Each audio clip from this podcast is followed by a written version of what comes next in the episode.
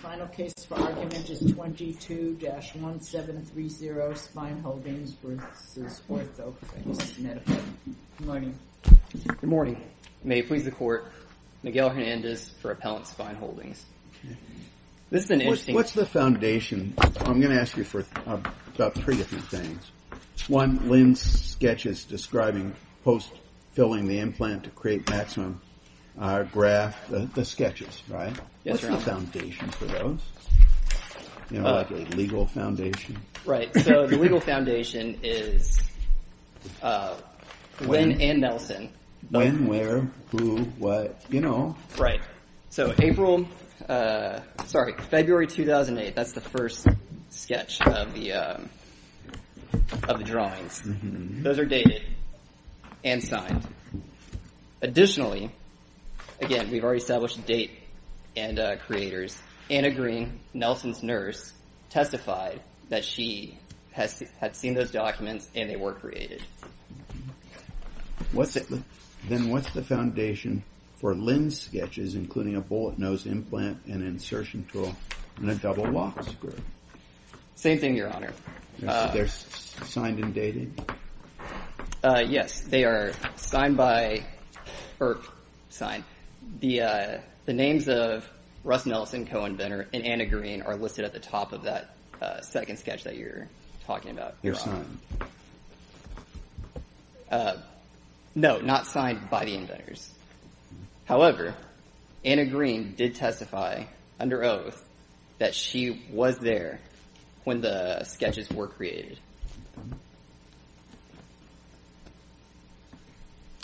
What's a surgery meeting? Surgery meeting is where the inventors and Anna Green, as she was Dr. Nelson's surgical nurse, they would meet before and after the surgeries and discuss, the procedure. Specifically, though, during this period, the inventors were working on optimizing their implant. They had already conceived it, and now they were trying to address the shortcomings that they were seeing in the prior art, which they were performing during those surgeries. They were performing the prior art during the surgery. Exactly, Your Honor. And so during these surgeries, they would identify deficiencies. They would discuss, how could we address this better? What could we do with our implant? Anna Green testified that this was taking place during those surgeries. We have third-party corroboration. During the surgery. During those surgeries. During and after. They were discussing optimizing their implant. Are there any other foundational questions you have? So turning to the diligence, the critical period here is 20 months, which the board split into two periods. The first from February 2009 through January 2010, and the second February 2010 to October. The board found diligence during the second period, so there's no need to address that here. The primary issue to be decided today is whether the board erred in not finding diligence during the first period. Now, Spine Holdings submitted documentary evidence and testimony establishing diligence during this period. Specifically, we have the testimony of the inventors and Anna Green, which we briefly covered during the surgeries. And notably, Orthofix never made any effort to impeach through deposition the testimony of the inventors or Anna Green. It's uncontroverted testimony. Now, to rebut this evidence, Orthofix relied primarily on paid expert testimony, Dr. Peloza, that the inventors were not working on the inventions during these meetings. Those post-surgery chats that the co-inventors and the nurse wrote declarations about, as I understand it, those declarations were a tad generic. They didn't really say, oh, and on this date we made this adjustment. So now this is how we made the knee bone connected to the leg bone different than previously. You know what I mean when I say that. Right, I see what you're getting at. And I guess the concern is, why would we be able to conclude that it was unreasonable for the board to make a finding that these statements about post-surgery chats were just, the descriptions of those talks were too generic and couldn't really see behind the declarations as to what, if any, kinds of progress or concrete conversations about the device actually occurred? So a few reasons, Your Honor. First, as we've already established, if it was just inventor testimony, I admit that would be problematic. But again, we have third-party testimony corroborating it. Now, to the specifics, this happened back in 2009. We're talking a long time has passed. And I think it's important to keep in mind the context. We're not talking about a Fortune 500 company here with R&D departments and resources to document everything. We're talking about two solo inventors that were working, outside their job to come up with this. So the evidence that you would find with a larger corporation, it's not there. But this court has never found a problem with this type of issue because you can forgive, some of a lack of specificity over a long period of time, especially when it's, two solo inventors. That's NFC technology that I'm referring to that supports this proposition. And then second, that we can forgive long gaps of time in activity between small time co-inventors? No, Your Honor. You can forgive a lack of specificity of testimony that is talking about something that happened 15 years ago. And again, that is supported by NFC technology. So what was NFC versus here in terms of the specifics of what was offered? NFC, it was dealing with corroboration for conception. But the issue that they were having there was, again, you had an inventor testifying as to what was conceived, 20 years ago. He couldn't remember the exact conversations, the specifics of what was happening. But he did testify that, yes, these elements were there during my conception. And there were some corroborating documents, circumstantial that you can infer, okay, based on his testimony, it's reasonable that there was conception. And this court also specified that, yes, based on our precedent, if we can circumstantially infer that his testimony is, in fact, reasonable, that constitutes corroboration. Turning back to the specificity, there's also another reason. Under the rule of reason here, we have to look at the evidence in totality. And it's important to note that in 2010, after the inventors engaged Flex Engineering, an engineer from Flex attended surgeries with the inventors. There's documentary evidence. You can find that in Appendix 3368, that's Volume 2, Paragraph 10. Bilenko Matsuura, he testified that, yes, I was going to surgeries with the inventors. Additionally, there's email correspondence from Bilenko. You can find that in Appendix 3321, where he's emailing the inventor asking, hey, when's the next surgery? When can I go? So again, under the rule of reason, taking that same type of activity, which the board acknowledged is diligence, and comparing it to the surgeries with the inventors and the nurse, it's the same type. That additionally provides corroboration. Mr. Lin's purported search for graft material as evidence of diligence, would the invention accommodate more than one type of graft material? Yes, Your Honor. There's no one type. However, it still has to perform the claimed functions. It still has to flow controllably into the implant. It still cannot just go everywhere. So there's some sort of fluid property, a viscosity. You can't have something too. Yes. So that is the relevance to the claimed invention and his search for graft material.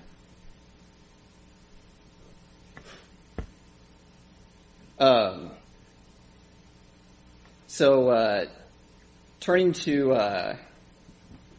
an additional reason, Your Honor, back to the surgery's specificity, more circumstantial evidence is the inference you can draw from the improvements that were documented in that Link's August 2009 drawing. Again, we've pointed out that there's... Do we know it's dated August 2009? I don't think we know that, right? Okay, so I admit that the date is not on there, but again, you can infer based on the circumstantial evidence that it was created in August 2009. It was temporal, and there's a couple reasons. Number one, the inventors testified that, yes, we provided this document of the configuration, quote, at that time, as it existed at that time. So there's reason one why you can draw the conclusion that, yes, it was August 2009. Second, again, there's features that were added, so it took time. Again, you're inferring here, but based on circumstantial evidence, it took time to come up with these features. And I think we need to have, an idea of what we're focusing on. It's not the time to actually draw it out. We're talking about the time to identify these features, come up with these features. And so that obviously took time. And so I'm not saying that those drawings alone account for the spinal, or corroborate the spinal surgeries, but they add another piece of evidence. It's another data point. Is it your position that those first sketches, these kind of rough sketches dated February, April 2008, reflect the state of the invention as of February 2009? No, Your Honor. Okay, I thought at one point that there was an argument that February 2009, yes, at that snapshot time, these little sketches represent the state of the invention. Right, yes, that is, we are saying that, that's not right. No, okay. I misunderstood, Your Honor. We are saying that's the baseline. That's what we're starting with here, is those sketches at the beginning of the critical period. That's how the, that's how the implants existed. So then there had been no progress in terms of the invention from April 2008 to February 2009? No, I respectfully disagree with that, because there was other activity going in. First of all, they were still looking for the graft material that didn't start, after February 2009. There's emails, before the diligence period. And then, second, I'm not going to say it's irrelevant, but there would be no abandonment issue even if there was no documented advancement, because abandonment only starts when the critical period starts. So there would be no issue of abandonment even if there was no documented improvement between February 08 and February 09. We're into your rebuttal, so why don't we hear from you? There's no further questions. I'll reserve the rest of my time, Your Honor. Thank you.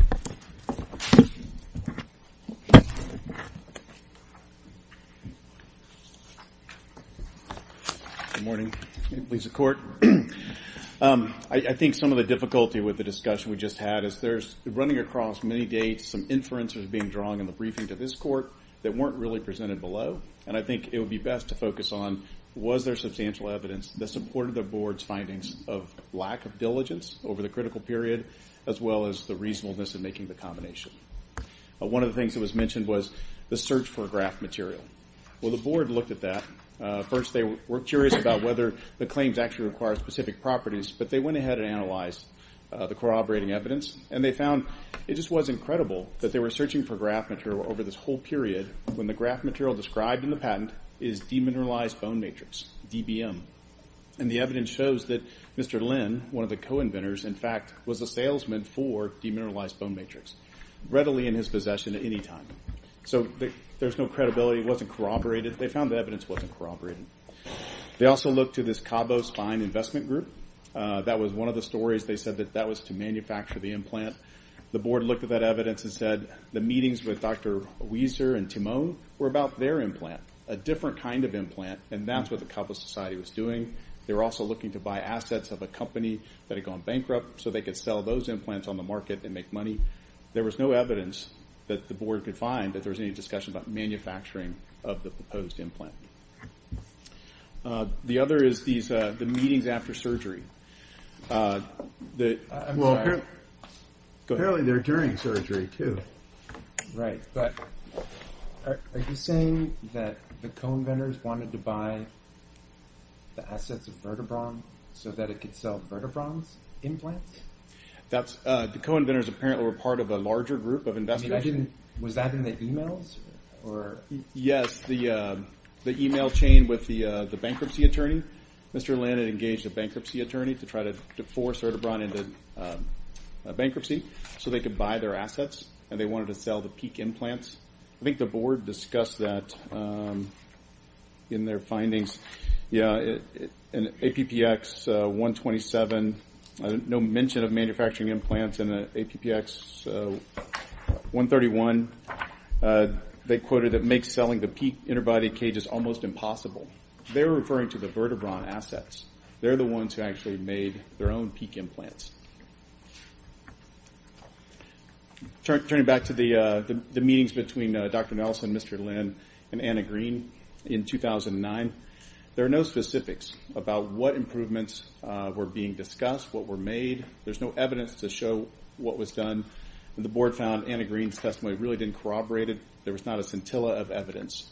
And, in fact, found more credible the testimony from Dr. Peloza, a spine surgeon, as well as Dr. Loner, Spine Holdings expert, who we did depose on this issue, and they said these were common practice, that the surgeons would have surgery, the sales rep would be in the operating theater, and then they would have meetings afterwards to discuss how it went, as well as what their needs were for the next surgery, so the sales rep could have that ready. So there again, the board found that credible. Isn't it possible, though, that given that these two were collaborating on a new kind of spinal implant, that Mr. Lin was showing up to all these surgeries in order to see, what kinds of improvements that could be made to their working model?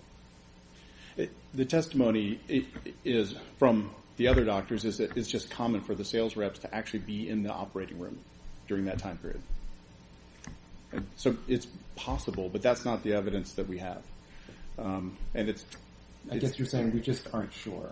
Maybe some of those meetings really were directed to trying to improve whatever they were trying to invent, but maybe some of the other meetings were just him trying to best learn the technology so he could sell it. It's possible. And again, it's the lack of evidence the trouble.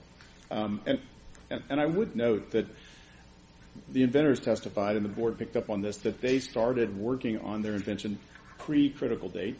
Right after that April 2008 meeting, they continued to work diligently towards reducing it to practice. So they're must have been, if that's correct, some improvement. So I don't think the drawings from April 2008 can necessarily be the state of the design in February 2009. I think that inference is not appropriate. And turning to the undated drawings, again, I think the board was correct in not affording those any weight to corroborate the inventor's testimony. Undated documents do not necessarily stand for the proposition that they were disclosed just because the inventor's testimony says that. In fact, we pointed out in our brief, if you're going to speculate about the date, it just as easily could have been created in 2008 or more likely January 2010. We just don't know. And it's just improper to first speculate on the date and then try to draw inferences from that of what may or may not have happened over a particular time frame. Ultimately, the board looked at the evidence. That they weighed it, the credibility. They didn't find corroborating evidence for the inventor's testimony over that 2009 time period, except for that they contacted a patent attorney to do a patentability search and found that there was a lack of reasonably continuous diligence over that time frame. Are there any questions on that? Any questions on the arguments for reasons to combine? But I'll see the rest of my time. Thank you.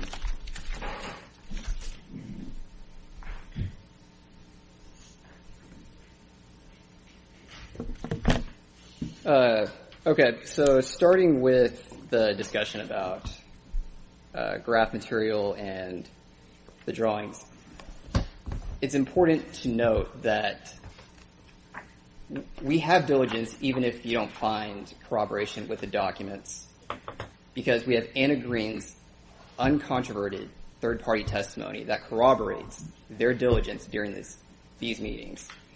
The documents just add further support. We're not saying you have to find it alone on those documents. It's just another data point. And then concerning the graph material, again, just another data point, but the board credited Flex's activity in researching this graph material. So again, there's already evidence that searching for graph material was relevant to diligence, the same thing that Lynn and Nelson were doing. And again, Orthofix can't point to anything saying that the discussions during these surgeries did not involve the inventions. It's speculative. But that requires ignoring Anna Green's uncontroverted third-party testimony. So again, under the rule of reason, stepping back, you have to look at the totality, the entirety of the period. With the surgeries, we've established from February 2009 through August, there's diligence.